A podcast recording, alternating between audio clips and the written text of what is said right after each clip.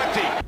What is going on? Welcome back. Third and 20 podcast, episode 43. My name is Frank Enderswell. We got the main man back from tef- technical difficulties. Mr. Steed, Steed, how you doing? Doing great, man. Can't wait to talk some football. Crazy week last week. Yeah, crazy week. Um, I want to first talk about the fact that we locked in the new Hooters bet. I talked about it last week, but you weren't here to give your thoughts on it. We got the Giants plus 6,600 to win the Super Bowl. For those who don't know, the Hooters bet we we take a team. We did it last year. It was basically a joke that we bet the Raiders to win the Super Bowl um, during the whole quarantine, no off season thing, saying that the Raiders can just quarantine in Hooters and with that high morale, win some football games. It worked early in the season, but they lost their momentum late. So we kind of just decided, hey, we're going to do it again. We're going to take a team plus five, six thousand over that. We put twenty bucks on them to win the Super Bowl, and if we win, we're having a massive party the at Hooters. Everyone's invited. We took the Giants plus sixty six hundred. Steed, how you feeling about it? I I, li- I like this pick. I feel a lot better than the uh, Raiders pick, uh, especially now that you know the Giants don't have to face Patrick Mahomes and Justin Herbert twice a year. That just really just wreck their defenses, and you know the Giants are a team that's trending up in the right direction in a division that is known to be weak. Um, you know, so I like that. I get a really good defense. I get a young defense that really impressed me last year. I get an offensive line that made tremendous headway and that their running game actually was sufficed last year. Wayne Gallman, I get Saquon back. You know, they have a very early pick. They pick at 11, I'm pretty sure.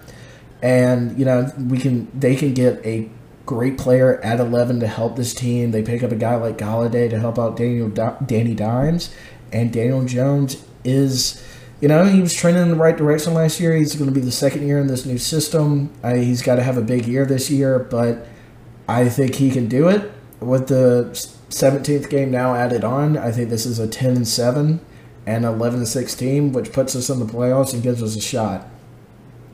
Yeah, the seventeenth game. Jeez, it's really it's weird, weird, saying dude. that. that it's I, wacky. I don't like saying ten and seven.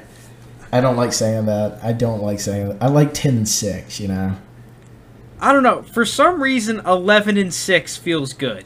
Like eleven, 11 and six, and I feels- can get behind that. Eleven and six feel, feels like ten and six, but ten and yeah, ten and seven feels like you know. Ten like, and seven's weird, and like nine like and eight, the- nine Oh, and nine eight. and eight. Eight and nine is going to be bad. Eight and nine. The thing is, I used to love eight and eight. Right, the Jeff Fisher, just five hundred. You're right there at five hundred. I like that. Yeah. Um, but like twelve and five feels good. Thirteen and four feels really weird. So does fourteen and three. Um, Sixteen and and, one. I don't know. I can 16 get behind one. 16 and one. Really? Because like I would just look at it from an old fan perspective and be like, "Damn, we've won sixteen games in the regular season, but we lost that one because the extra Oh. game." Yeah, dude. Giants were going ten and seven. Like, it's Yeah, like- so weird. The one thing I will say that gives me a lot more hope. First, off, I'm really surprised that we got better odds on this Giants team than we did on the Raiders last year. Um, secondly, uh, I'm not sure if you mentioned this, but the fact that we don't have the Chiefs in the division, the kind of Yeah, like no. lock to make and, and win that division and, and make the playoffs. Now we, we take a team in a division that there has like there hasn't been a repeat winner in years, and they didn't win it last year. So let's ride. Um, Thank God. I, I think that they have the most complete team. Like you said, if Daniel Jones is able to step up and play better than he did last year, uh, this team can really make a step. They have the pieces. The offensive line's playing better. Yada yada yada yada yada. Defense, top group in the league. Secondary, insane. Um, we could get a team that makes playoffs, and that's all we need. We just need a team that gets in the big dance. And I think with Joe Judge, I really like what he's done. I like him as a coach. Anything can happen. So let's go Giants. We're Giants fans this year. Let's ride. Let's go, G-men. All right, but let's move in. Let's move into crazy, crazy, crazy trades. I'm titling it Trades Galore. We had the Niners move up from 12 to 3. we had the Dolphins move from 3 to 12 back up to 6, and the Eagles trading down from 6 to 12. Um, I'll give the quick synopsis of the picks. Basically, the Niners initially got two firsts and a couple other back end picks to move mm-hmm. from 3 to 12. No, the, the, Niners gave up a bunch of uh, two firsts and some back end picks to move up from 12 to 3 to the Dolphins. The Dolphins move back to 12. The Dolphins then trade their 2022 first. It's theirs. They got the Niners and they gave up theirs, I believe, as well as pick 12 to move up to 6 with the Eagles. And they gave like they they upgraded like a fourth from a fifth, something like that. Um, and then the Eagles move from 6 to 12. 49ers mm-hmm. doing it, presumably thinking that they're going to draft a quarterback. That's what we're all thinking. I Almost guaranteed that that's going to happen. You don't give up firsts out the ass if you're not picking up a quarterback. But before we move into what we think the Niners are going to do at three, who do you think won the trade? Who winner and loser? What are your what is your opinion on this? Um, I think the outright winner on the uh, on this huge trade day, it it would be for me the Dolphins. Uh, you know, even though they gave up one of their first round picks next year, they still have a first round pick for next year. Uh, you know, they move back to six. They still get to pick one of those top three elite guys we talked to: Pitts, Chase, DeVonta Smith. One of those three will be there, and also they pick up uh, you know another pick this year in the back end, more picks galore, and they already had the extra first round pick this year. So for a team that was trending very well, missed the playoff by one game last year, and to really still accumulate and get great young talent and make this offense something to really be really to be afraid of in the league I'm I really like where the Dolphins are at with all these trades. I'm going to take them as the winner. Yeah, I, I, like what they did. It felt like a very calculated move. They moved back three spots. They end up picking up back end pick and a first and 23 to continue to upgrade their draft capital. They already have a plethora of picks. I believe they have four in the top 60 this year already. So the Dolphins are still kind of cashing in on their picks, but they upgrade their draft capital in the future as well. Um, yeah, I, I agree with you. I think that the Dolphins are the easy winner, just because even if they if they somehow manage to not hit a pick this draft, which would be a miracle in and of itself, you still have three first round picks in the next two years. So. Um, let's say maybe they needed to get a quarterback and the two experiment fails, well, you have enough ammunition to trade up for a guy in future years if you really want him, on top of the, the, the plethora of talent that you've brought in. So I agree with you. I think the loser for me, and it's weird to call them a loser, but it feels like the 49ers are almost the loser just because of the fact that when we did our mock offseason for the 49ers, we had come into it saying at 12 we are taking Mac Jones no matter what. It's Mac Jones or bust. And now it seems like that is the quarterback that the that the Niners are targeting. But they have to give up a ton to move up there. And whether it's Mac Jones or Justin Fields or Trey Lance or whoever, they had to give up a whole lot of resources for that quarterback, which at the start of the offseason, we were thinking they might have been able to land at 12. So I think mm-hmm. because of that, the Niners now have to hit on this quarterback. Um, we all know, at least me and you knew, that this is a team that needed a quarterback on a rookie deal desperately with the amount of contracts they have to give out. They, they had to pay Fred Warner this season. I doubt they let him walk. All pro level middle linebacker, one of the top guys in the game right now. You're not letting him walk. Nick Bosa, you're not letting him walk. One of the top pass rushers him. in the league, no shot. Uh, yeah, you already paid Kittle. You have some good offensive linemen. Like you just have so much young talent you have to pay that there was no way you were going to be able to to keep a a quarterback like Jimmy G on the payroll for much longer than this year. They they found a way to make it work. So it's tough to call them a loser, but it really does feel like they are. Let's talk about the Eagles before we get into who we think the 49ers are going to take at quarterback and why. Eagles, I'll start off with this because in our mock season, mock off season for the Eagles, we actually did a very similar trade. We traded down to pick 12. Now, we picked up extra draft capital in the draft this year. I believe we picked up a second and a third or something like that. Yeah. Um, the Eagles decide to pick up a first next year. Value, and they also got a pick upgrade. I think they upgraded a fifth into a comp pick third, which basically means a really late third or early fourth, one of the two. Um, so the Eagles, like we had been saying the entire offseason that this is a prime trade down candidate team simply because of the fact that their contract situation in cap space is horrible. They they have terrible contracts on the books. You know, they're going to cut a lot of dead weight this year, but you still have really expensive contracts that go years into the future with guys like Brandon Graham and Lane Johnson who are older, more veteran players, if these guys aren't playing consistently, it's going to sting a whole lot.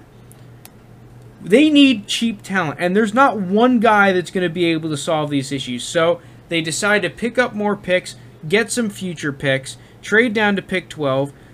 We think that they're going to go best player available, whether it's defense, offense, special teams, whoever. They need anyone who can freaking play at every position on the field so I, I think that the deal makes sense for the Eagles.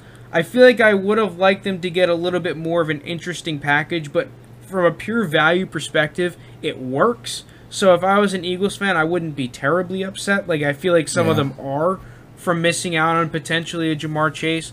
But Steve, I'll take it to you. What do you think of the Eagles before we get into who we think the Niners are taking? You know, I like it. I, I, I think it's fine for the Eagles. Like you said, it was it was good value for them. They need to trade back. They're not in a situation where they're going to really compete next year unless like some kind of miracle happens. Um, so like they just really need good young talent on this roster. And what they're doing is good. You know, next year they're going to have probably three first round picks with that uh, pick they traded with Carson Wentz, and you know that's more likely going to turn into a first round pick. So you're looking right there, three first round picks next year. I mean, this is a rebuilding process that's going to take three or four years in my eyes for the Eagles, and I, I think they're on the right track to really doing that. Now, they're going to have to change some ways and actually hit on some of these players they take in the first round because it seems like they haven't done that forever. But whether it be, um, you know, I, I don't think they're the biggest winner. I still think the Dolphins won this, but I think they did a decent job.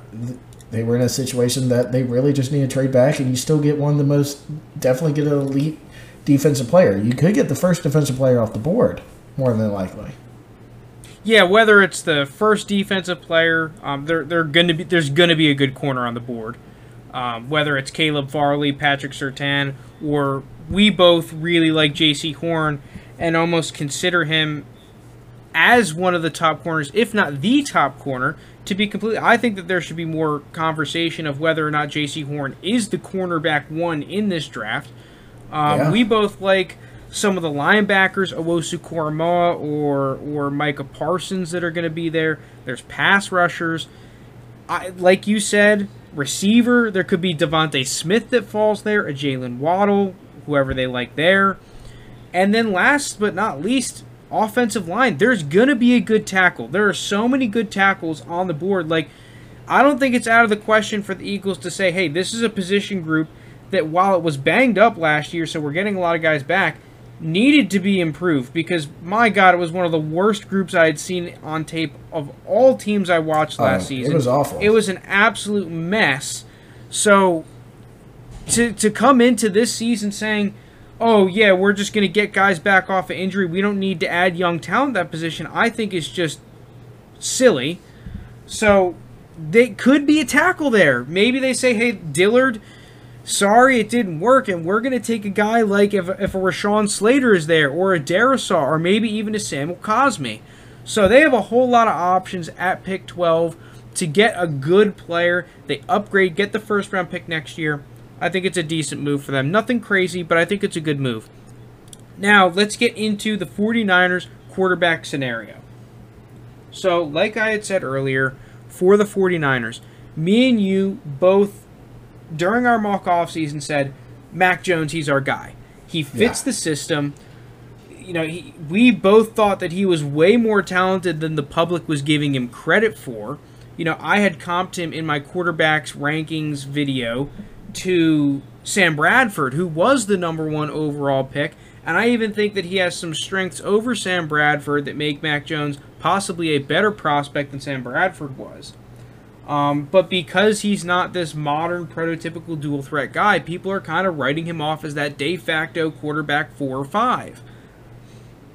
I think that that's stupid because if you look at the tape, Mac Jones is a good player, and he really fits the system that Shanahan wants to run. This more classic West Coast system where the timing is extremely important on these plays. They want to stretch defenses horizontally for the most part, and if you hold on to the ball too long, the plays do not work. And here's an example. Uh, week 10 against the Saints, you have Nick Mullens here who had to start a lot of games last year. And he kind of struggled at times. And for this very reason, this is not an easy. It's not a hard system for a quarterback. It's just you gotta. Your process has got to be quick. You got to hit guys open when they are. You got to hit the plays how they're designed to be hit. And here's an example of Nick Mullens taking a little bit too long to get rid of the ball. You see, he he doesn't anticipate this throw. He, he hitches a little bit. He hesitates, and it almost ends up as an interception.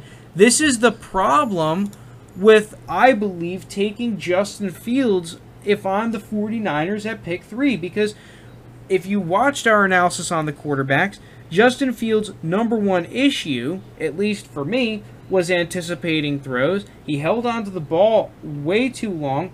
Statistically speaking, it backs up my point. Justin Fields has the highest average time to throw of any of the top quarterbacks in the draft at 3.11 seconds versus the Blitz it even increases to 3.18 seconds.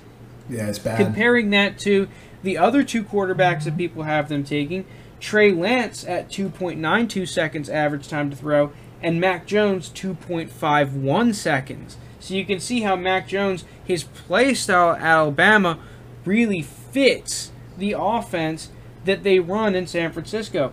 And to kind of prove that, Jimmy G's average time to throw in 2019 when they made it to the Super Bowl was 2.65 seconds, which was top five in the league in 2019. Mm-hmm. It's clear as day. You can watch it on film. You could go on next gen stats. This is not a system where they want to hold on to the ball for three, four, five seconds. You got to get rid of the ball on time, or the plays do not work. Yeah, it, the system right here, it, it, and Mac Jones ran a very similar system in Bama, and you know, it is where you want to get the ball out. It's about these timing throws. Is I feel like Mac Jones is just a more perfect fit here because we saw him at the Senior Bowl really just be able to understand the offense very quickly, and I think he can do that with Shanahan's offense. But you look at Shanahan's track record of quarterbacks. Kirk Cousins, Matt Ryan. I mean, hell, he won an MVP with Matt Ryan. I, think Mac Jones can easily fit in that category with those guys, and day one facto be the starting guy. I, he he anticipates throws very so well, like better, even better than Jimmy G. I believe so. And you know, it, in this system, if you're just a tick too late, then it kind of just blows up the play. And you saw it there with Nick Mullens. I, I think that completely changes there and where, you know, Mac Jones, maybe he doesn't have the higher ceiling than Justin Fields, but Justin Fields is just, I don't think this is the system for him. And that is, he's more of a project. Yeah, so I, I like the like. Let's just look at the quarterbacks that Shanahan has had success under because I keep seeing reports, whether it's from insiders or just people's opinions. I think it's people's opinions. Is that Shanahan wants a running quarterback. When the hell has he had a running quarterback? He's had top offenses in the league with, like you said, Kirk Cousins, an MVP level year where he went to the Super Bowl with Matt Ryan, where the Falcons easily had one of the best offenses in the league.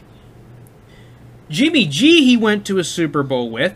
None of these guys are mobile quarterbacks. And he's having top half of the league offense. 2019, the 49ers, I think, were like third in in uh, in points scored with their offense. Yeah. Jimmy G's not running. Matt Ryan is not running. Kirk Cousins is not running. I, where is this narrative that Kyle Shanahan all of a sudden wants a running quarterback? I think that Kyle Shanahan, a running quarterback, is a luxury, but it's not a prerequisite. A prerequisite is being able to read defenses, get through his process really quickly, and be accurate which is something that Jimmy G last year struggled with his ankle injury. We had showed that that when his ankle was hurt, especially against the Dolphins, he wasn't able to drive off his back foot on throws and he was inaccurate. It killed him. Nick Mullens was inaccurate. It killed him. And you saw there, he, he wasn't getting through the process quickly enough. Mac Jones, what are his two biggest strengths? He reads defenses quickly and gets the ball at his hands, and he's accurate. That's exactly what the 49ers need. It's exactly what they need. I'm not saying that they shouldn't take Justin Fields. If, as an organization and as a coaching staff, they think that they can speed up Justin Fields' process, Justin Fields is accurate. I'm not saying he's inaccurate. If they think that he can get, if they can get Justin Fields to where he needs to be in this offense, I could easily see them pick Mac Jones, not Mac Jones, uh, uh, Justin Fields at three. But the fact of the matter is, people are shocked by these reports of Mac Jones going at three. Mac Jones is like a puzzle piece fit for this offense. They don't need a running quarterback. They need a quarterback who can get the ball out on time and accurately. Like Mac Jones, you compare him to Jimmy Garoppolo. He's a better prospect than Jimmy Garoppolo was. Yeah. He's a way better prospect than Kirk Cousins was. And he is on a very similar level to Matt Ryan. Why can't Mac Jones be a very successful quarterback at pick three? Uh, well, it's probably a couple things. Uh, people just tend to hate Alabama quarterbacks, and they look at all the weapons around they he had at Alabama, and just like you know, give him them more credit, and that he just had a very easy job to do. That anybody could have done that job. I, you know, yeah. Did he have one? Did he have a more easier job than you know Zach Wilson at BYU? Yeah, but like, it still look at the tape. He's the one that making the throws, and I I think you're right I I just really like him where he's at. And I wouldn't be afraid to take him at three. Hell, I wouldn't be afraid to take him at two. I just think he's that good. At the end of the day, if this is Shanahan's guy, you know, and he sees him worth extra uh, two first round picks for him, you know, then he's your guy. And you better not miss on him. But from what we have seen and from our evaluation of Mac Jones, the 49ers would be an absolute perfect fit for him. And I think, you know, they become that team in the West to beat again with them. Yeah, I, don't know. I don't know why they hit on Mac Jones. I think it's like you said that he's an Alabama quarterback. You have that sour taste in your mouth from Tua. But also, it's just kind of like you know that whole mobile quarterback thing is like you know, the, people don't think you can win with a quarterback like Mac Jones. You got to be like Patrick Mahomes running around the field or Russell Wilson running around the field. And, and I just say that's completely false because we just saw yeah, a 45 year old man just win the Super Bowl. Even though he's but the what GOAT, I don't understand like, is that the same people that were hyping the crap out of Tua last year are the ones that are dissing Mac Jones for being a pocket quarterback. These are two po- like oh, yeah, yeah, Tua was a little bit more mobile than Mac Jones, but it's not like Tua's out here being Deshaun Watson. It's not like he's Kyler Murray. Like he's a Baker Mayfield in terms of mobility. And half the times you see him escape the pocket, you would have wanted him to make a throw because he missed someone open to, to try and run. Um, I, I don't understand it. Maybe, Maybe it's, just, because it gets clicks. Maybe it just gets clicks because the the public does not believe in Mac Jones. I have no idea. Well, I mean, you know, it's always good to fade the public too. So you know, I, I, I truly believe that, and it, maybe it's also because people were really high on Tua, and he came in last year and did play great. You know, by any certain means, or by like you know a fifth overall selection or third overall selection standard. Is he fifth? I think he was fifth, right? It, well, yeah, whatever. Fifth. A top, a top five pick. You know, like did he play like it last year? No, not really. So maybe they're just leaning forward. But also, Mac Jones, he's like two, him and Tua had the same weapons. And DeVonta Smith and Jaylen Waddle have both said they prefer Mac Jones throwing him the ball. Wait, I have a higher grade on Mac Jones than I did on Tua.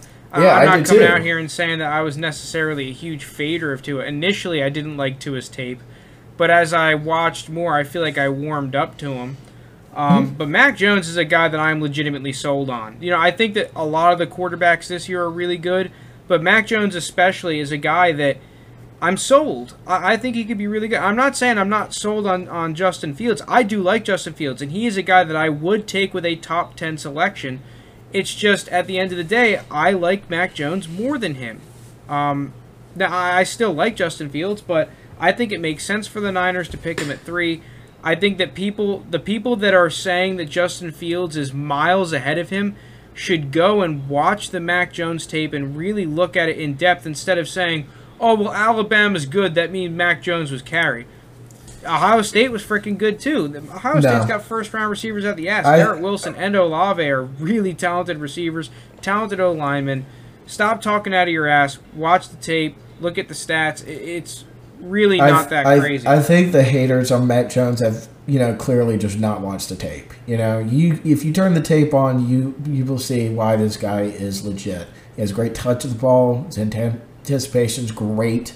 He hits on timing throws. He also, you know, has a great feel of the pocket while in pressure. Uh, like he does all the things I think you want. He's, as a quarterback, I think he just does them right. You know, he plays the game right. He's smart, and he picks up on the offense easier, and uh, he throws a very catchable ball. Like, yeah, he has some flaws, but if he's going in the 49ers day one, I mean, I, I'll take the 49ers spread if they're if they're if they're underdogs. I don't care.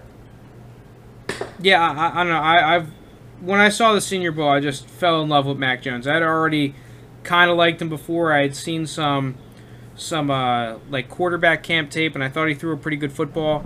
But then I saw him in the Senior Bowl, and it's like, wow, this guy's got the it factor on top of the game tape that we saw. Uh, the people that think that he is a game manager he does not make game manager throws. He throws people open a lot of the time. Yeah, he's throwing a ton of RPOs, and there are easy throws for the Alabama offense, but for as many easy throws, he's got some really good ones. So I believe in Mac Jones. I think that if the 49ers take him, it's a good pick. Um, regardless, let's move on. I want to talk about it's prime draft season, and I think one of the most interesting players is the tight end out of Florida, Kyle Pitts where the hell is Kyle Pitts going to go in this draft? Um, and it's almost like a, a double edged question here. First off, where does he go? Second off, is he the top non quarterback skill player off the board? Steed, I'm throwing it to you. What do you think?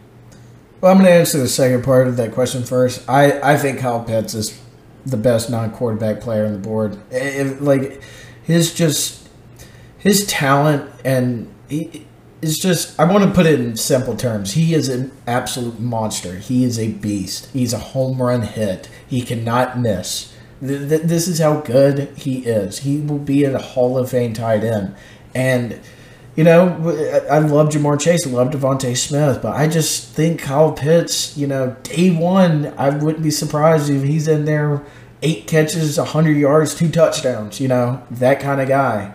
And where I want, where I'd place him, you know, I, I could see him going really anywhere besides these team needs a quarterback. I like him six to the Dolphins. I think that's they traded back up to have that safety net of where if he does fall to them, they'll take him. But they're probably aiming for Ja'Marr Chase, DeVonta Smith. He could go as early as four as the Falcons, and if or the Jets don't even want to pick a quarterback, he could go two. That's how good I think he is. But I think with those other teams, they'll take someone else, and I like Kyle Pitts going six to the Fins.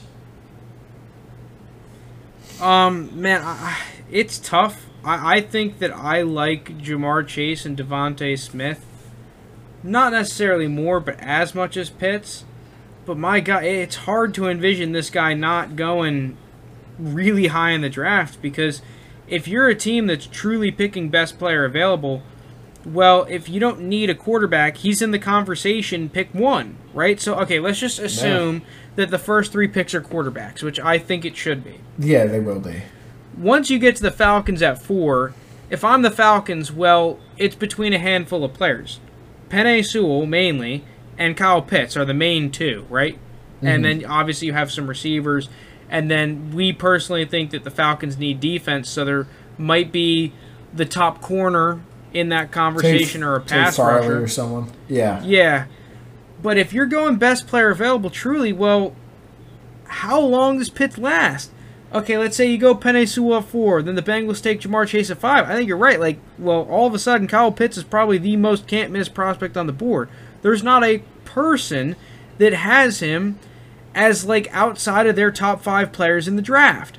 He is easy. Everyone consensus agrees that he is the most can't miss tight end prospect in years. Whereas Yes. you do have the people that say, hey, I would rather have Rashawn Slater over Penei Sewell. Hey, there are these flaws with Penei Sewell. He's not as untouchable as people think he is. I haven't really heard anyone say that about Kyle Pitts. So, my prediction for Kyle Pitts, I'm going to go a little bold. I say the Falcons go with Kyle Pitts at four. I, I think that the Arthur Smith, we saw what they were able to do and, and kind of the X factor that Jonnu Smith was in that Titans offense, where Yeah. yeah, he wasn't necessarily insane, but he brought that dynamic element to their offense. Well, what if we saw that with Kyle Pitts? Um, the the Falcons they, they do have playmakers on the outside. Hayden Hurst is an average tight end. Well, all of a sudden, if you add Kyle Pitts to that team, your two tight end sets become lethal. You add a running back to that offense, that might be one of the best offenses, if not the best offense in the freaking league. You know, in terms of talent. I know you're smirking over there hearing that. Well, no, I just thought about the two tight end sets. I would go from Hayden Hurst and Luke Stocker to uh, Kyle Pitts and Hayden Hurst, and like that might be Yeah, be. with Julio and Calvin as your two receivers. You know, that two tight end set right there might be low key the biggest upgrade in football history. it might be. Like, Yeah. you go from Luke Stocker to Kyle Pitts, you know, crazy. But yeah, So you know, I like, love that. I can understand them going Sewell, but fuck, dude, passing up on Pitts is tough. Uh, For Oh, yeah, it's- one of these it- it's really tough. Picks. It's tough. I like. I think he's the best player in the draft, besides like the quarterbacks. Like it, he's just, if he's there, I don't see how you not take him. You know. Because I remember we were saying we were talking because we watched the draft together when Quenton Nelson was getting picked, and, that was the same Roquan Smith draft, and we were kind of saying like, I understand that there are teams that need the quarterbacks, and there are these really flashy prospects, but if we don't need a quarterback, who can like Quenton Nelson, Roquan Smith can't miss. You can't miss. They're they're like the prototypical exactly what you want in a prospect at that position Yeah. and we both kind of felt like you're getting an all pro level player day one. The same argument can be made for Kyle Pitts. It's like, okay, yeah, he might not be the best blocker, but it's like, as a football player, I get an insane talent, an all pro level player. He's only like 20 years old. He mm-hmm. checks every box. You get this insane talent day one. Realistically, I don't think he should fall outside of the top five. So, I think it's weird this draft a little bit because we're expecting quarterback to go one, two, three, and possibly even one, two, three, four with Justin Fields or Trey Lance. Um, but I don't think he should fall outside of the top five. The only couple of players you can argue over him is one of those top receiver prospects or Penei Sewell.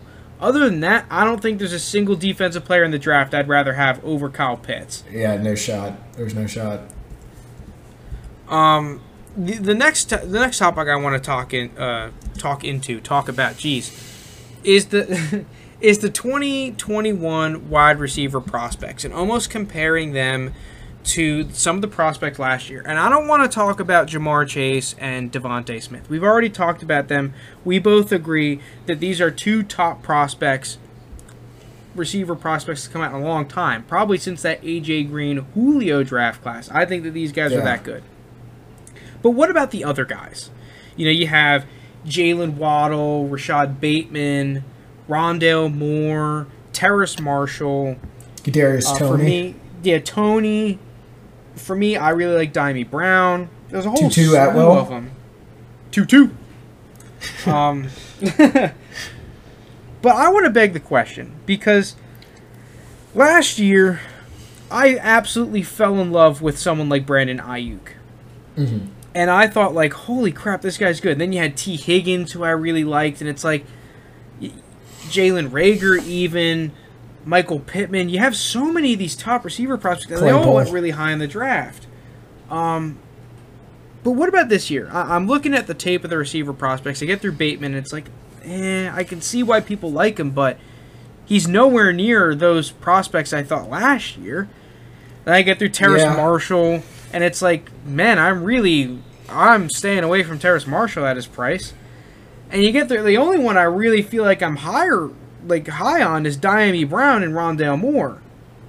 Jaylen Waddle, I'm not really a huge fan of first price, so I want to beg the question: Are these receivers being completely overrated? I'm seeing people mock Rashod Bateman in the top 20 picks, Yeah. let alone uh, in the first round. See, I, I, I'm with you on this. I do think this class is a little overrated. Now, I will say this class is very top heavy because DeVonta Smith and Ja'Marr Chase are incredible, like we like you already said. Uh, but you know, if they're valuing Terrence Marshall as a top twenty pick, and you're telling me Terrence Marshall was better than Tee Higgins, I, Tee Higgins I thought should have been third receiver at the board last year, and he went first pick in the second round at 33. And then you're telling me he's better than Justin Jefferson. I just can't buy into that. I really can't. And that was like pre-draft too, like looking at these players, just not based off their success last year in the in the league. Now, we'll say about th- this class, there are very there's a lot of recognizable names. You know, I think that's where it might get a little hype on. Like Rashod Bateman, you know, when Minnesota really popped off, it was always kind of like, all right, who's that receiver right there? And he you saw him, and he was kind of a name. Kadarius Toney is like, you know, I people give him like that huge. He has this huge playmaking ability. He could be a guy taken in the first round. I just think he is a he's a bust waiting to happen. I can see it unless he goes thirty one to the Chiefs. Jaylen Waddle, I'm with you. I'm not as huge as people have him, and people have Jaylen Waddle ranked ahead of DeVonta Smith. I don't see how that's possible. I like I do like uh, Rondale Moore. I like a guy like Tutu Atwell. I love his name, and I think he could be like some kind of decent playmaker in the league. But you know, some of these guys are valued, you know, mid to back end first round picks, and and in the second round. And I don't know if you're really totally getting a guy that four years from now is going to be on the team. Oh wow, you're you're going real crazy. I was mainly going at from the perspective of I feel like people are really expecting Terrace Marshall, Rashod Bateman mainly, to come in year one and have a And huge produce. role in a team and have that CeeDee Lamb esque year, right? And even that first round draft capital, the whole nine. Well, see, like me- we just keep naming prospects from last year's draft, and I just love because the, the draft was just historic. Loaded. It Yeah. was historic. It was just so good. I mean, you had people taking the second round that were first round talents. Yeah. And um I think that people really need to temper their expectations on especially the possible year 1 production of these guys because generally speaking, like hey, I don't think a lot of these guys are going to go as high as people are thinking. Like Terrace Marshall, I really am not a huge fan of. Um just looking at his tape. I- I'll get into those reasons when we do our receiver analysis probably next week, but very, very lukewarm him. Same Yeah. thing with Rashod Bateman. It's like a lot of people see the upside. Well, I'm trying to look at the whole picture here, and I you can name every receiver, even a guy that I like, like Rondale Moore. It's well, I'm not really a huge, huge fan of of his possible production, and even Dyami Brown. It's like every single one of these guys after the the cream of the crop need more development than people are giving them credit for. So if you're expecting them to come out and put up 900 yards in their rookie season, well, yeah, I understand there's a lot of guys with potential, but I think it's going to take them a little bit of time to develop, especially if we see them getting picked in the second and the third round. So I, I have very tempered expectations on the back end of this receiver class. Um, if you're in a dynasty fantasy football draft, I think I would be a little bit wary of taking some of these prospects towards the back end of the first round in your rookie drafts. Like if you have the opportunity, at least me personally, if I had the opportunity to trade up to like pick eight in my rookie draft and pick up a DeVonta Smith compared to taking a Rashod Bateman at pick nine, well, I would really be trying to take advantage of that opportunity because I think the disparity between the two prospects is really large.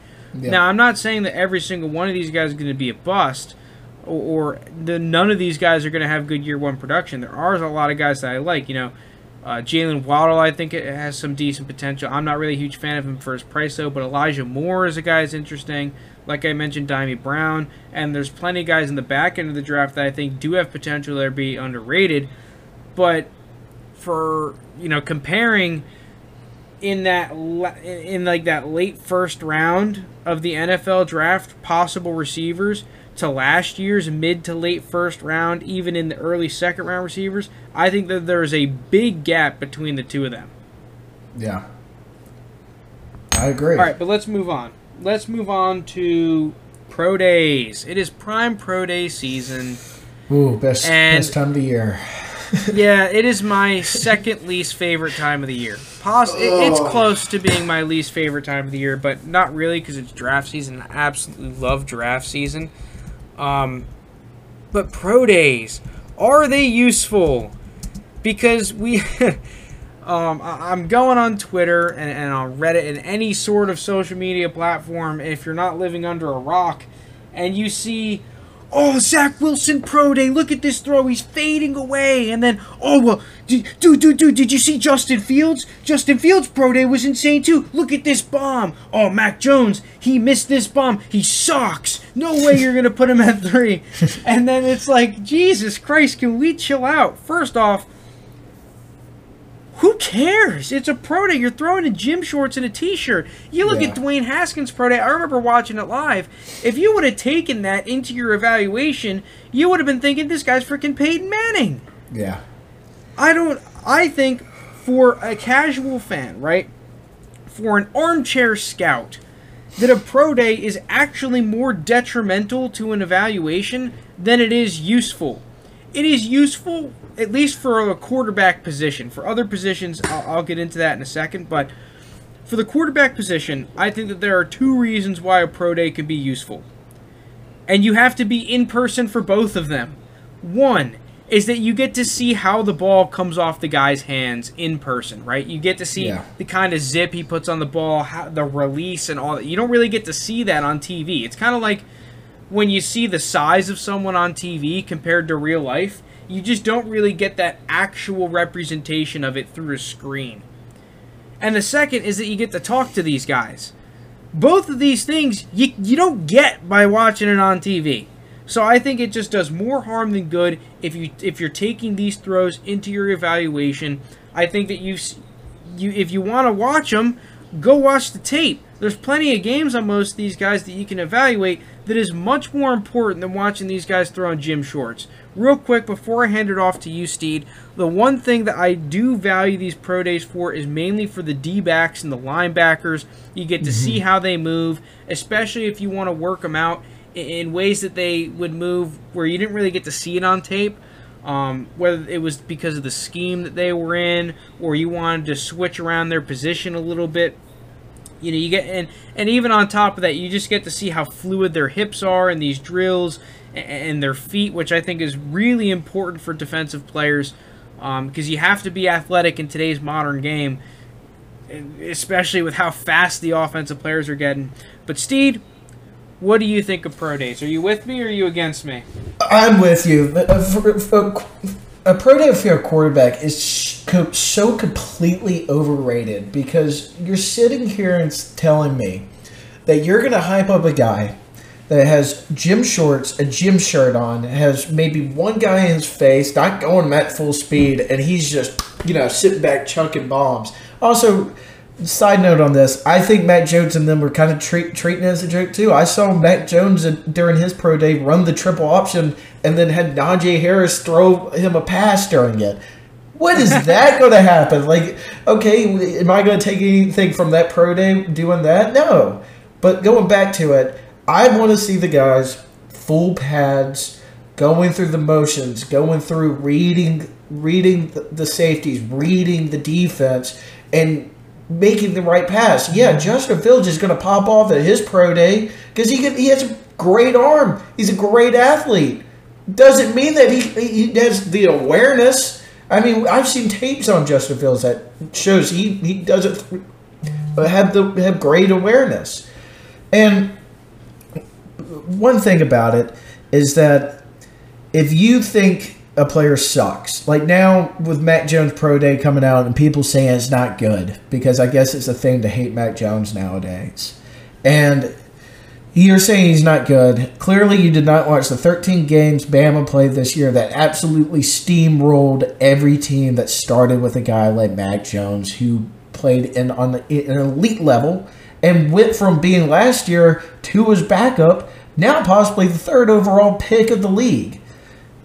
The one good thing I will say about the combine, you're right. Like now because of COVID, the the coaches are actually able to sit there and talk to the player. But you cannot tell me you don't get more out of the player if I just pulled them to a room, had a tape full of games, and said, "What were you thinking on this play? Why did you not throw it to this receiver? What were you doing here?" Because you know, if I did it for a guy like Mac Jones, Trevor Lawrence, it'd be like, okay, yeah, great play here, like a little Gruden school. You know how he used to, mm-hmm. he, he would have the plays and be like that. I think Justin Fields would be great, and I think Justin Fields would get a lot from it because I don't know if he's ever had a coach sit down and be like, dude, like, why didn't you anticipate this throw? You had instead of you know, rushing for five yards and dodging every tackle and getting hurt, you had a 20 yard pass. Why didn't you see that? I mean, that's what I would take more from it. And people need to take pro days and a very, very grain of salt with it.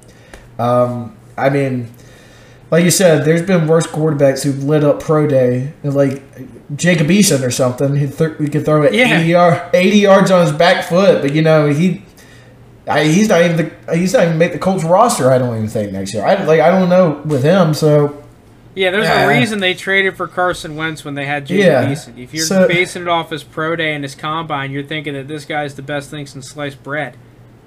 And it's just. I really wish we had the combine. It'd be nice, but you, you, people need to think, and this is why I think the Senior Bowl is very important because you know you get actual contact. You know, you got to pick up on the new system very quick. Can you do that or not? Can you adjust? Can you know you get out of your uncomfortable zone in something like the Senior Bowl where you have to adjust, especially for a quarterback, and that's a better element of you just doing triple options with Najee Harris. So, I mean, I think we're on the same boat here for at least the pro pro days for quarterbacks. Is that it's very overrated. Yeah, um, I, I completely agree. I hate the pro days. But speaking of pro days, though, um, you got to look up this, uh, this, um, what's his name? Kellen Mond throw. Was he slinging the pill?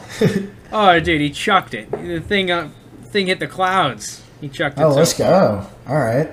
So if we're gonna if we're gonna start uh, taking pro days into account. Like, can we at least yeah. look at some Kellen Mond, please? What yeah, happened to Kellen Mond? He's Kellen the odd man out. He might yeah, have the strong, strongest arm. I mean, wait a minute. My man can't get any credit over here. You know, you said something I really liked on where you know you get an appearance of the guy. Like, if you you finally get meet, meet Zach Wilson in person, right?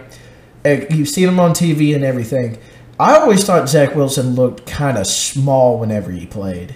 And then I looked up his height the other day. He's six three. So I, I would really want to know if he's six three because I think he looks like 5'10", 5'11", You know, at best. Yeah, he does look kind of small. But he looks small, but he's six three. Apparently, I feel like he's more like a six one or a six two. Oh yeah, it's probably fault. You know, it's just like when they measure the hands. If he's got eleven inches or something, he's a bad quarterback, or less than eleven inches, he's a bad quarterback. But I don't know. No, but yeah, um, speaking of, man, this has been like the, the defending Mac Jones episode. I think I've got Mac Jones back up to three in my rankings. Um, All right, let's go. It really has been Mac Jones. Like, well, it's not even that we're hating on Justin Fields because there's places just I just don't think he exceeds in that offense. It doesn't work for him. I mean, it could work for him if he adjusted, but like, I don't know if he's ready for that. I just know Mac Jones day one can do it. Yeah, it's just you know, one thing, I, I was watching Kyler Murray for the Cardinals analysis, and it did give me a lot of hope for Justin Fields because Kyler Murray yeah. was struggling to kind of anticipate throws and made some wacky decisions. And I feel like we're going to get the same thing out of Justin Fields because Justin Fields is not he does not have the running ability of Kyler Murray. At least I don't think he does. So he's not going to be able to get away with it as much as Kyler Murray. But the guy's got all the arm talent in the world, and I, Yeah, I still have Justin Fields graded as a top ten pick, whereas Trey Lance I don't even have graded as a first round pick. So it's like Yeah. if there's anyone I'm going to be low on, it's frickin' Trey Lance. Um, yeah, I just think that like. Now this is not from a fantasy football perspective because in a fantasy football perspective, I definitely value Justin Fields a whole Yeah, lot more than more, than these more. other guys. Just because if you look at the third and twenty Twitter at third and twenty underscore, um, I did a, a little bit of analysis on the Dynasty Pod about the rushing floor and rushing ceiling of quarterbacks, and it does make a huge difference if you are an average quarterback being able to get, let's just say, 300 to 400 rushing yards on the year and four or five touchdowns. That a lot of that time, like if you were to put that onto um, Philip Rivers stats or Ben Roethlisberger stats or Kirk Cousins, any one of what people see as like an average quarterback for the for the league last year, they instantly jump from anywhere from quarterback 11 to quarterback 16 or 17 into quarterback 6. It makes a huge difference. So when you're looking at Justin Fields from a fantasy football perspective, I think betting on that ceiling is way more important than betting on the floor. Whereas if I'm the San Francisco 49ers, right, and I'm looking for a guy to fit my system, well, I'd much rather have Mac Jones just because I I can see the fit. I can see all the, the things that he's good at translate to my offense, and the things that he's bad at, I don't really care. Because I, I'm not going to ask him to be Lamar Jackson or Kyler Murray. I just Yeah, need him to get the ball him. out on time. I've seen Kirk Cousins and Matt Ryan have crazy success in this offense. I know we're we're going back over the same freaking points, but um, what what were your quarterback rankings again? I went T Law, Zach Wilson, Mac Jones, Fields, Kellen Mond, and then Lance. That was my top six. And then probably Trask at I like seven. that. I like that a lot. Um, that that's see the thing is, I still really like the long term outlook of Kellen Mond. Like, I understand he's not going to have the draft capital of these other guys, but dude, like I know the Steelers are interested in him a little bit. I really want him to go to the Steelers, either like the pick 24 or our second round selection. I would love that. I know the Bears are interested in him too. I think that he can see some action in the Bears second round pick. Um, I know that like the data analytics of second round quarterbacks is really bad, but uh, man, it's just when you watch this guy, yeah, he's got a lot of flaws and he's nowhere near perfect, but I see just as many flaws as these other guys than I do. Like, dude, you watch the Texas A&M it was that that Texas A&M offense. They had good players. They had a good line. They had good tight end play, good running back. But their receivers, especially last year, were nowhere near the level of the receivers that these other schools had. Oh Like, no no no no! Ohio I- I think they were Chris missing some Olave receivers. and Garrett Wilson. Well, yeah, Jhamon Ausbon, um, one of their top guys, opted out. I think they had two other receivers on top of that opt out. Like they had like a whole new receiving course for his senior year. Um, Yeah, that's rough. Where it's like, dude, Olave and Garrett Wilson, I think, are going to be two pretty highly rated receivers next year who are going to get first round consideration. Uh, I mean, Alabama, we don't have to start talking about it. BYU, their receivers aren't insane, but they have some guys that are getting draft consideration on top of the fact that that BYU offensive line was legitimately ridiculous, which people don't want to take into account. It's like yeah, it's just that's the argument against Mac Jones is that his O line was really good. Dude, BYU's offensive line, whether the, the prospects themselves are better, the, like when you take into account like the games, when you look at the games, Zach Wilson had the best offensive line in college football. yeah. Like on a on a on a game by game basis, right?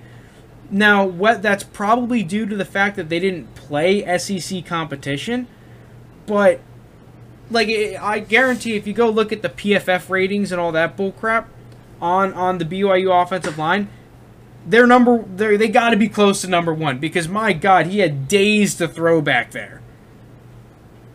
Yeah, I mean those were some big boys too. But yeah, I mean it's right. They weren't having the SEC competition, and that, maybe that's why I, I like guys, especially like Mac Jones and guys now like Kel- you. You swindled me into Kellen Mond. I think I had Kellen Mond six or seven. I might have Trask over him, dude. But I mean, he's in my top five now, so that's all that matters. But you know, they're going up just just tier one. Just uh, like th- these defenses are so good. These D lines are so good, and even Big Ten is good. But like they had a down year last year.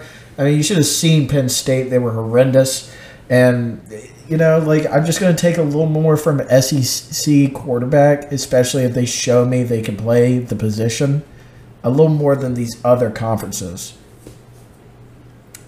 I don't know. Like, I don't want it to come off like I don't like Justin Fields because I do really like Justin Fields, but at the end of the day, you got to put him in order. And when push comes to shove, if I were a coach, like, dude, number four on the list is still a top ten up? pick. If, even like like even though Well, yeah, for me, number least- five is. Yeah, like four for me, like that's still a top ten pick. I think now you would be slotted eight to the Panthers. Or something like that. Um, you know? Yeah, I just, I don't know. I don't know. What do you think it is against Kellen Mond? Is it just because of his. We knew who he was, and it's like he's almost yesterday's news that. I think he had like a, a kind of a rep, you know, just really good college quarterback, but doesn't do anything dramatic. And like he would have He's inconsistent. I'll give you Yeah, that. he, he would have needed that like Joe Burrow kind of year or something on the lines of that. Because remember, Burrow was probably in the same category as him, and then Burrow had that crazy senior season, and that he went from Burrow probably went from being a third to fourth round pick, maybe fifth, to being the number one overall pick. You know, and Kellen Mond never had the luxury of doing that. Granted, they had people opt out. They had a good team last year. I mean, they were number five in the country, and he played well in some games. And then, but some people want to knock out that you know he didn't have his best game against Vandy, but he had a really good game against Florida. You know, so yeah. maybe that's the inconsistent train there. You know, but also like that Vandy game was first game of the year. Like you said, they had opt outs. You had to get used to it.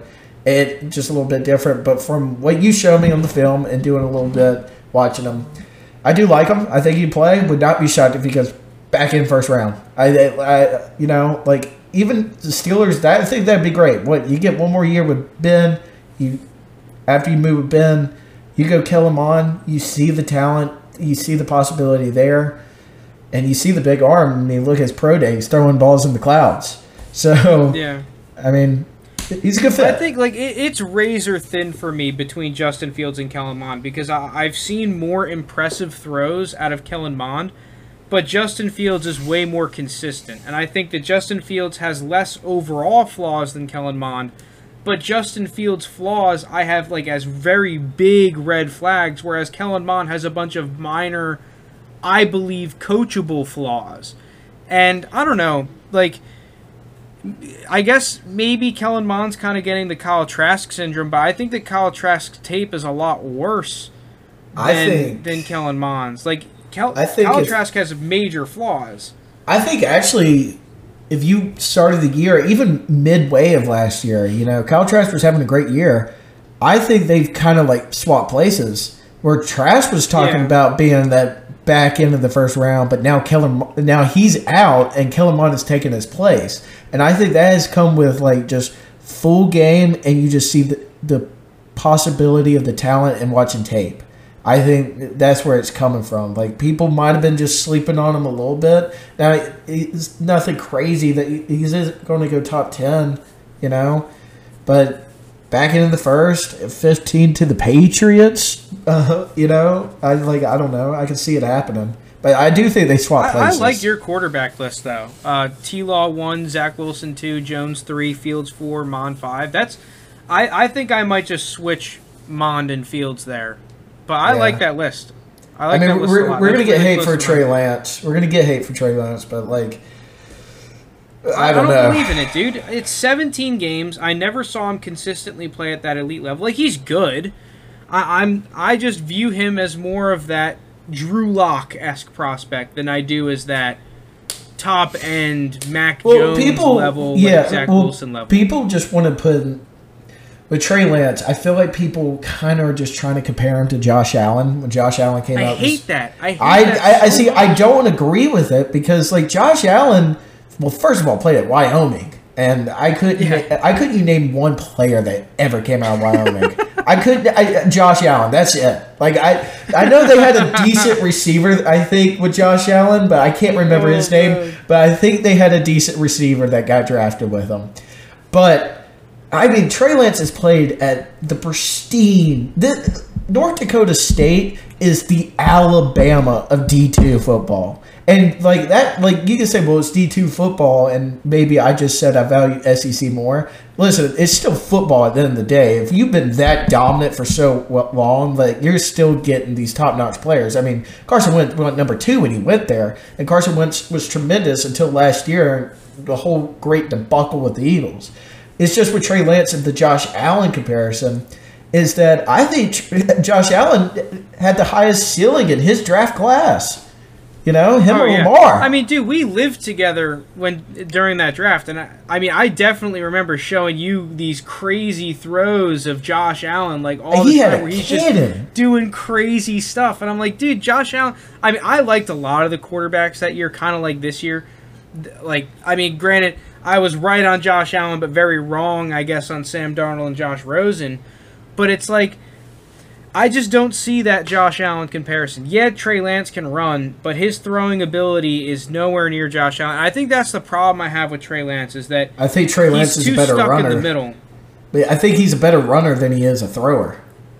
It, But yeah, At this point. my problem is though is that I think that his running ability is way more akin to Justin Fields than it is to Kyler Murray or Lamar Jackson. And right now his profile would suggest that he needs to be Kyler Murray or Lamar Jackson or he needs to have that insane throwing ability. And it's I feel like he's way too stuck in the middle between he's a good thrower but he's not great, he's inconsistent, he's a good runner but he's not great.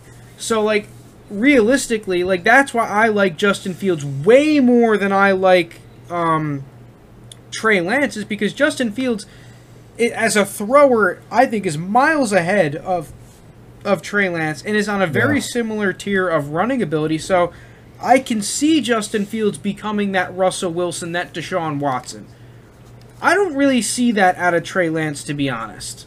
Um, maybe it can happen. I mean, I'm not a professional scout. I could definitely be wrong in this, but that's why, like, I, I see that modern quarterback out of out of um, Justin Fields and out of Kellen Mond, whereas I don't see it out of out of Trey Lance. I think he relies too much on his running ability, and to to, to get away with that at the NFL, the the guys that we've seen that have had transcendent running ability. Like, dude, I could show you these clips. I posted on Twitter and the Instagram of Kyler Murray and his running ability. He makes guys look silly. I don't see that Yeah. out of out of Trey Lance and Lamar Jackson. Like, do I even need to get into it out of Lamar Jackson? He made the Madden cover by making guys look silly with his running ability.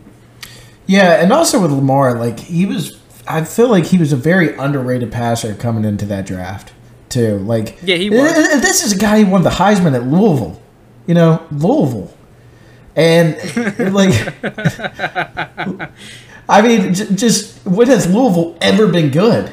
Well, besides Teddy Bridgewater, they were good, but like, I mean, Got some good teams. Yeah, I, I mean they have, but like they were really good with Lamar. I'm talking number five in the country. Good. Yeah, you're beat, right. If they beat Clemson that year in that close game, they go to the fi- they they go to the semifinal game. Good, you know, and he made them that good, and he couldn't do that only with his running ability. He was throwing downs all over the place.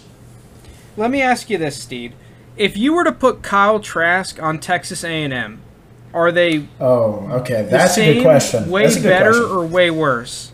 Um, so I think it you probably get a similar. I don't think.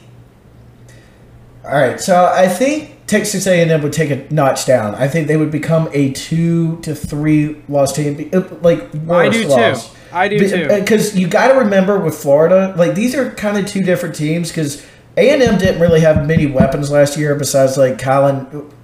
Uh, besides, like you know, the running back, and they had to Ingram, go- yeah, the, the running back In- Ingram, he's pretty good. And, you know, Kellen Mond had to do a lot with nothing, it seemed like. Kyle Trask, I mean, dude, what do you want to talk about? Kadarius Toney and Kyle Pitts. Good, Kyle Pitts, that's insane. I, I mean, go first round, and it's Florida. I mean, Florida's only hold last year was that they had a terrible defense, generational and they got Trevon defense. Grimes too. Trevon Grimes Yeah, is going to probably get drafted too. He's no, he's no slouch. So, we took like- him in one of our mock off seasons. Yeah, yeah. So you're like you're asking me between these two quarterbacks, and easily one had better weapons, but who won when they played straight up? That was Kellen Mond. You know, Kellen Yeah. Had to come back and beat them that game, and they won. And I think if you threw Kellen Mond in Florida, yeah, they probably had the same outcome because their defense was god awful. But if Trask goes on A and M, they're a two to three loss team, probably around there. But you know, I'm not going to take anything away from Trask. It's just that he doesn't have the talent, or I don't think playing ability as some of these other guys. Do I think he's smart? Yeah, I think he he knows what he's doing back there. But so did Connor Shaw. Like, I think he's just a college quarterback. Yeah, see that's and that's what gives me hope for Kellen Mond in the draft is like if if Kyle Trask goes and gets picked in the second round, then Kellen Mond should go at the end of the first round or very early in the second Yeah. round, in my opinion. Like, If, if if that should be the total point, then if well, you're going backwards. But like if Trask is a mid second round pick, then Kellen Mond should be back half of the first. See that that's that's the problem though is that I have Kyle Trask in that Mason Rudolph tier, where I think that Kyle Trask there's going to be a team that likes him as a project somewhere in the third round before we get into the third round comp picks, whereas Kellen Mond, like I, I like him more than someone like Jalen Hurts, where Jalen Hurts went pick 44 was a little bit of a surprise. I think Kellen Mond could get picked even higher than that because it's like Jalen Hurts. I now I've grown really fond of Jalen Hurts because, you know, reading about him as a as a player and as a person, it's like, regardless of what he's shown on the field, he has the men, like that pro level, elite level mentality. Yeah, he does. coach. That is true about Jalen Hurts. And you you've seen Jalen Hurts, like his college career was pretty weird. That you know, he gets benched for Tua for not executing a course transfer, and Lincoln Riley is just, you know, he hits with these quarterbacks. There's something about his system. It's just crazy. It's And- simple. He keeps it simple. And you know, Like, and he he took advantage of that, and he came in there and played very well. He was second in the Heisman voting that year, and uh, you know, Jalen Hurts, he deserved that second round pick, and you know, he's the starting quarterback for the Eagles now. And you're right about his like. I think for him to get benched like that in a title game, and then stay up the whole next year and be on the bench and watch Tua play over you and then transfer and then go to the Heisman ceremony the next year is a good telling of how good a head he Dude, has even on his when he got drafted, like think about all the Eagles fans that were like, "Well, what the fuck was that pick?" Like, we have Carson Wentz. That's a waste of a draft pick. Like, his whole career has just been people trying to bash him down, just saying, "Oh, this guy's nothing but a running quarterback," and now he he's got the chance to prove it. I, I'm rooting for Jalen Hurts. I I was Yeah, someone was that wasn't high on him coming out, but dude, what do I know? Like, go ahead and prove me wrong, Jalen Hurts. Like, I want Yeah. you to be good. And he hasn't the same proved thing us- with Kellen Mond. Yeah, and it, the four game sample size he gave us, I know he beat the Saints, but again, that was Taysom Hill. That wasn't Drew Brees. Like, I, but Jalen Hurts, you know, like he hasn't proved us. He hasn't proved me to be a believer yet, but he hasn't proved me to be a doubter yet. You know, so like that Yeah. team was that team was horrible. I mean, that team he was working with nothing out there. So, you know, I, I like to see what Jalen Hurts does with his tenure as the Eagles. All right, let's do impromptu segment. Um, give me a prediction where we both have to say it. Jalen Hurts, after this season, is he the Eagles' starting quarterback? Yes or no? Do you want me to go first, or do you want to go first? Because I got an idea that the Eagles could do, and it's crazy. But I like who are the quarterback prospects Hit for me. next year? Okay, so Sam Howell right now is the big one. Um, Sam Howell, honestly, I wasn't a huge fan of his tape when I was watching all the UNC kids. So I personally, he, I think he has the arm talent, but I am a little bit wary of everything else. Right? Had that North Carolina Um, team was good though. That's the thing. They- Yeah, he's going to lose a lot of guys. So he gonna a big loses. year for him. He loses both his running backs. yeah. So then you have you have Matt Corral, the the kid from Ole Miss. Now, I watched Ole Miss Oh, and I was really not all that impressed. He's got good stats. I, I think part of it is that their offense is such a college offense. It's hard to watch. like Yeah. so he could be interesting. A guy that I think a lot of people are sleeping on because he kind of had a rough year last year is Jayden Daniels out of Arizona State. Um, Oh, this is a guy that has. Who's that? Go. Where does Jayden Daniels play? Arizona State, you said? Yeah, there's J.D. Daniels from Georgia, Yeah, JT. who a lot of people like. That guy's really like he was highly J.T. recruited. Daniels. That dude was really highly recruited. Now I'm, I'm not hoping him to do bad because you know I like, he did have a couple good games for Georgia, but he, I I think he's going to be an interesting like first round buzz. All right, you know Oh that yeah, then you got um. Hold on, there's there's a couple more. Kedon Slovis out of USC, a lot of people like. Oh, okay, Um, and yeah, then you yeah. obviously have the big one. I think right now my number one guy actually is Spencer Rattler out of Oklahoma. Oh, A, he's got the oh, best yeah. name. yes, Spencer. B, I Rattler. actually think he showed some very good tape, Spencer Rattler. So Yeah. as of right now, I think he is my projected number one guy. I think so. If I had to choose a top three, which is really I haven't watched enough tape on these guys, but I'm just gonna do it. Fuck it. Um, one Rattler, two Slovis, three Daniels, which is gonna be a little crazy. Uh, Brock Purdy's interesting. Um, Emory Jones out of Florida, apparently. Sean Clifford. There's a kid out of Pittsburgh that's actually from a place near me in New Jersey. Um, what's his name? The Pittsburgh kid. Uh, Kenny Pickett. Kenny Pickett's interesting. Um, what about that Miami kid? The Um, oh, um, Houston, the running guy. King, King, he- King, King. Yeah, is he, he is he in college still? Because he's interesting. Yeah, he is he. I think he has to be. We would have heard about him. He would have got like an interesting little scouting report. You know, he's always been a pretty big name, but I don't know how many years he had left on his when he transferred from Houston because I feel like he's been. No, I think he is. is he in this draft? I didn't even know. Oh that. no, he's he's he's returning. He's returning. Okay, I was about to say. I, I think I would have heard about Yeah, that. I, I was I was in the same boat as you because he was a guy that I think he's inconsistent, but he's like at the end of the day, if Jalen Hurts is is drafted in the second round, let's take away the the mental aspect because I do think the mental aspect is part of the reason. But let's just assume it wasn't. Let's just assume Jalen Hurts' talent is what got him drafted there. D'Eriq King is a very similar profile and might be more talented than Jalen Hurts was.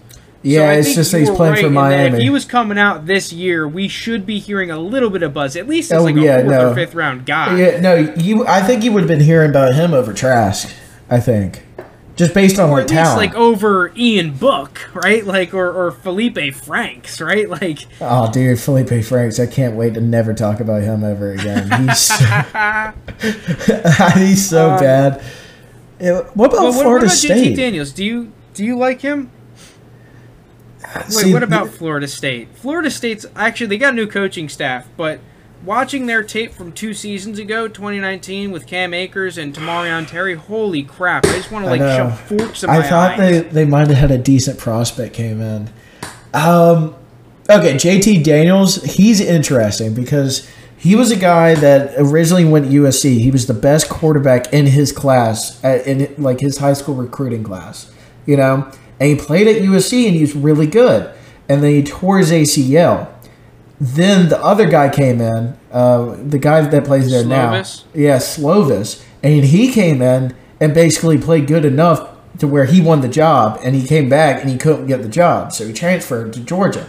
Well, he was still recovering from that ACL, and Kirby, being the dumb coach he is, d- didn't want to play him too early. So he'd rather stick with the mailman and the other guy, number one, I can't remember his name.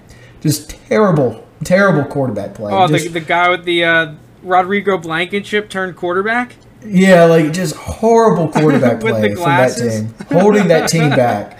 And then they put in JT Daniels, and you know he lights up Mississippi State. He had a great game against Mississippi State. They barely won, but you know it's Mississippi State.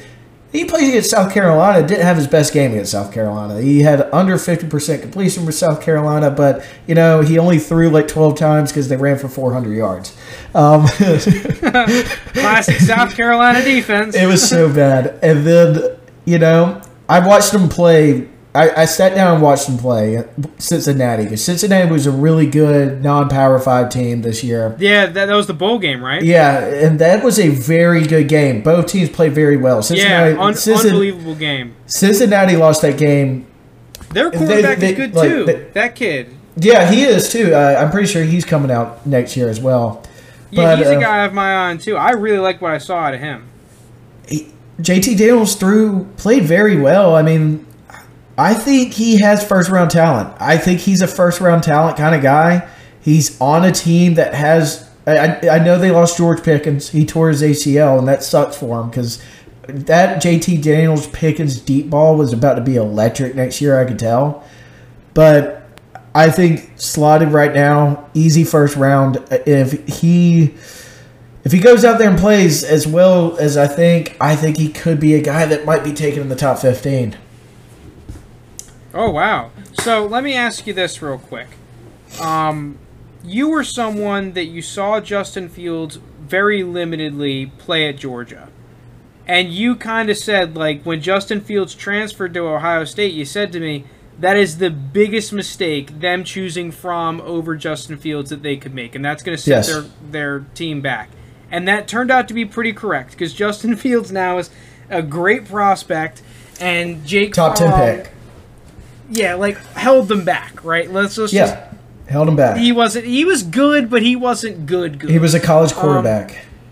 yeah, he's a col- classic college quarterback. but if you want to be an Is elite that program, are you, you putting Fields. JT Daniels on a similar pedestal to when you had uh, Justin Fields back in the day, or is he is he same tier, lower tier? What are you thinking? I think he's a little lower tier because I thought when Justin Fields got in there, you know, and he played, and I just saw him throw, you could just see that ball spin. It was so pretty. Now I know we've His been arm cri- talent is insane. I, I know we've been critical of Justin Fields, but you got to understand we're, we're critical on this guy. We're trying to like relate him to the league and yeah, college as football. a top ten pick, we're Yeah. critical. Yeah, but like it's, it's different. player. It's different because when you look at someone going to the league, you got to look at the negatives. Like you have to. And but like even Justin Fields could got away with these negatives at Georgia too. Probably not as much, but he could have got away with them.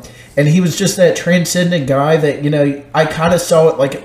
Even though Jalen Hurts won the second round and did very well Oklahoma, it was the same thing for this Georgia team, like Alabama. You bench Hurts, you play Tua, your offense is better. You bench Fromm, you play Justin Fields, your team is better. That it's just you know, it's not really a science to it. You know, you just play the better player. Like you know, this is Yeah. a daddy ball. Like I think that's what it was. Kirby and and oh, I, like I don't know want to get into this, but I think Fromm's dad and all of them were giving a little money to the program and making it Ooh. where where Fromm had to play, and I think that's what it was. Or Kirby just couldn't get it over that Fromm took him to a daddy, but I I, I don't think JT Daniels is on the same tier um, as Justin Fields. Like I said, top fifteen pick, maybe if he has a really good year. Right now, I would slot him back in first, early second, but he has the opportunity to be a top fifteen pick if he plays very well next year and has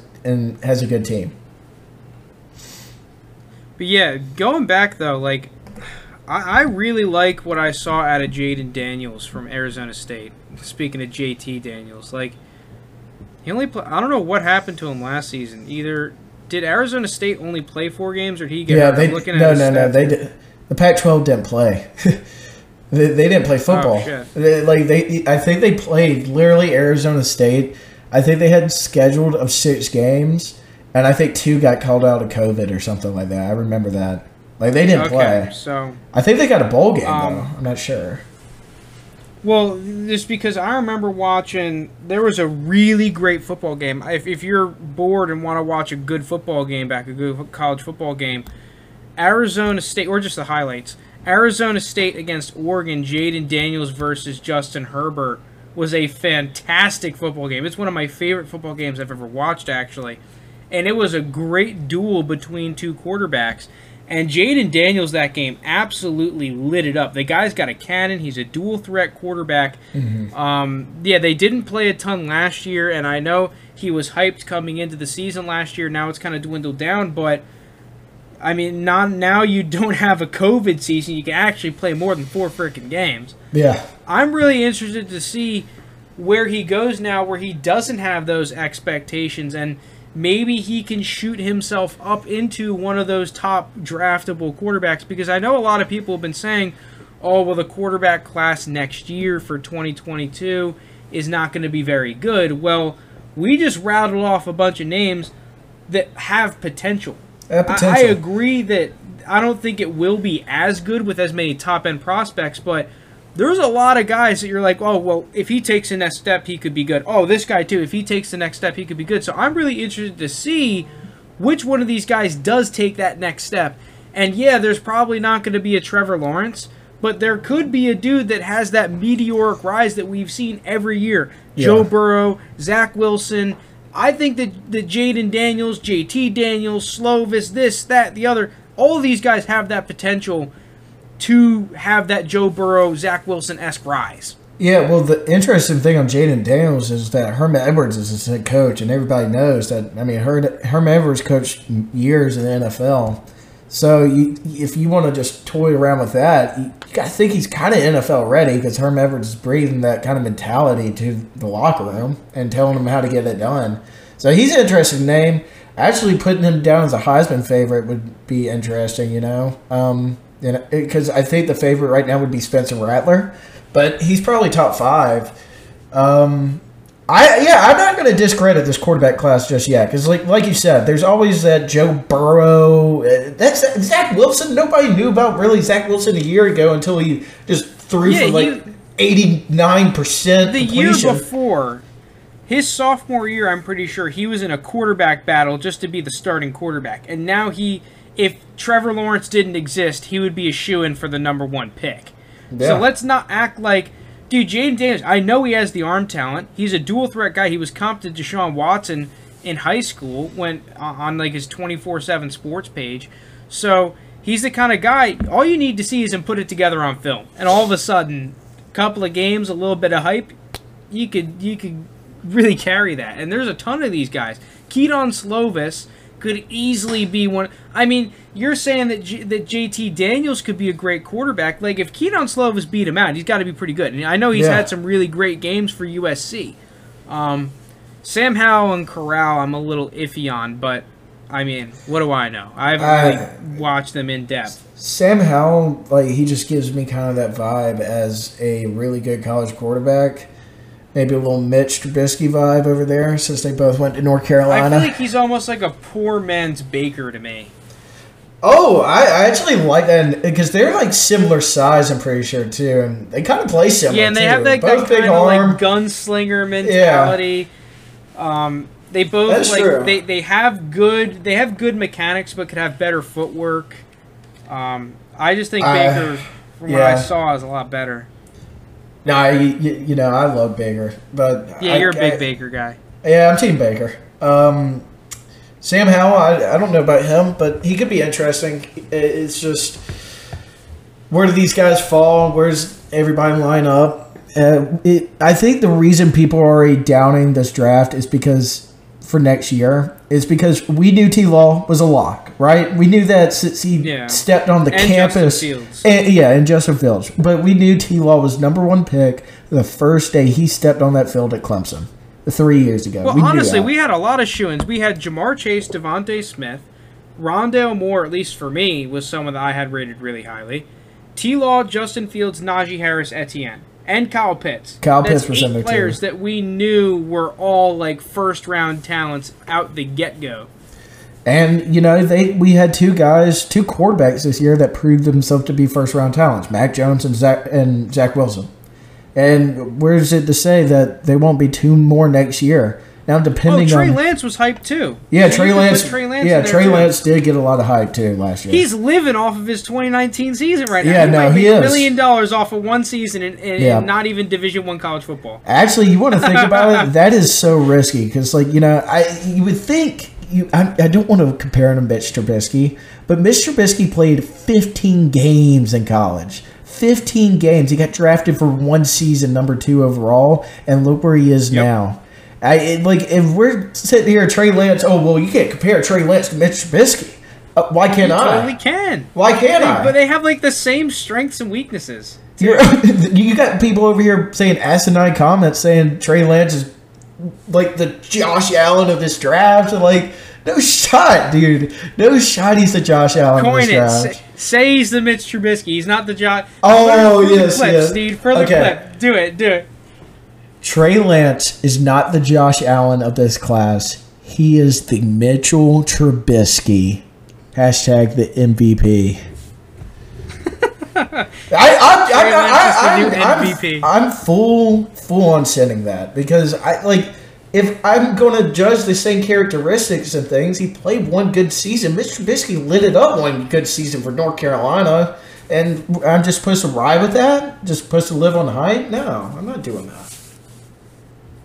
All right. Well, with that being said, we're going to end it here. If you made it this far, thank you so much for listening. We really appreciate it. Steed, saying Trey Lance is the new Mitch Trubisky. Bold take. I like it, though. I, I'm not Oh. going to say I necessarily disagree with it. Um, if you're It's watching on the take. tube, if you're watching on the tube, like and subscribe. Hit the bell. All that stuff. Um, comment if you're feeling frisky. Uh, but thank you so much for listening, and peace out.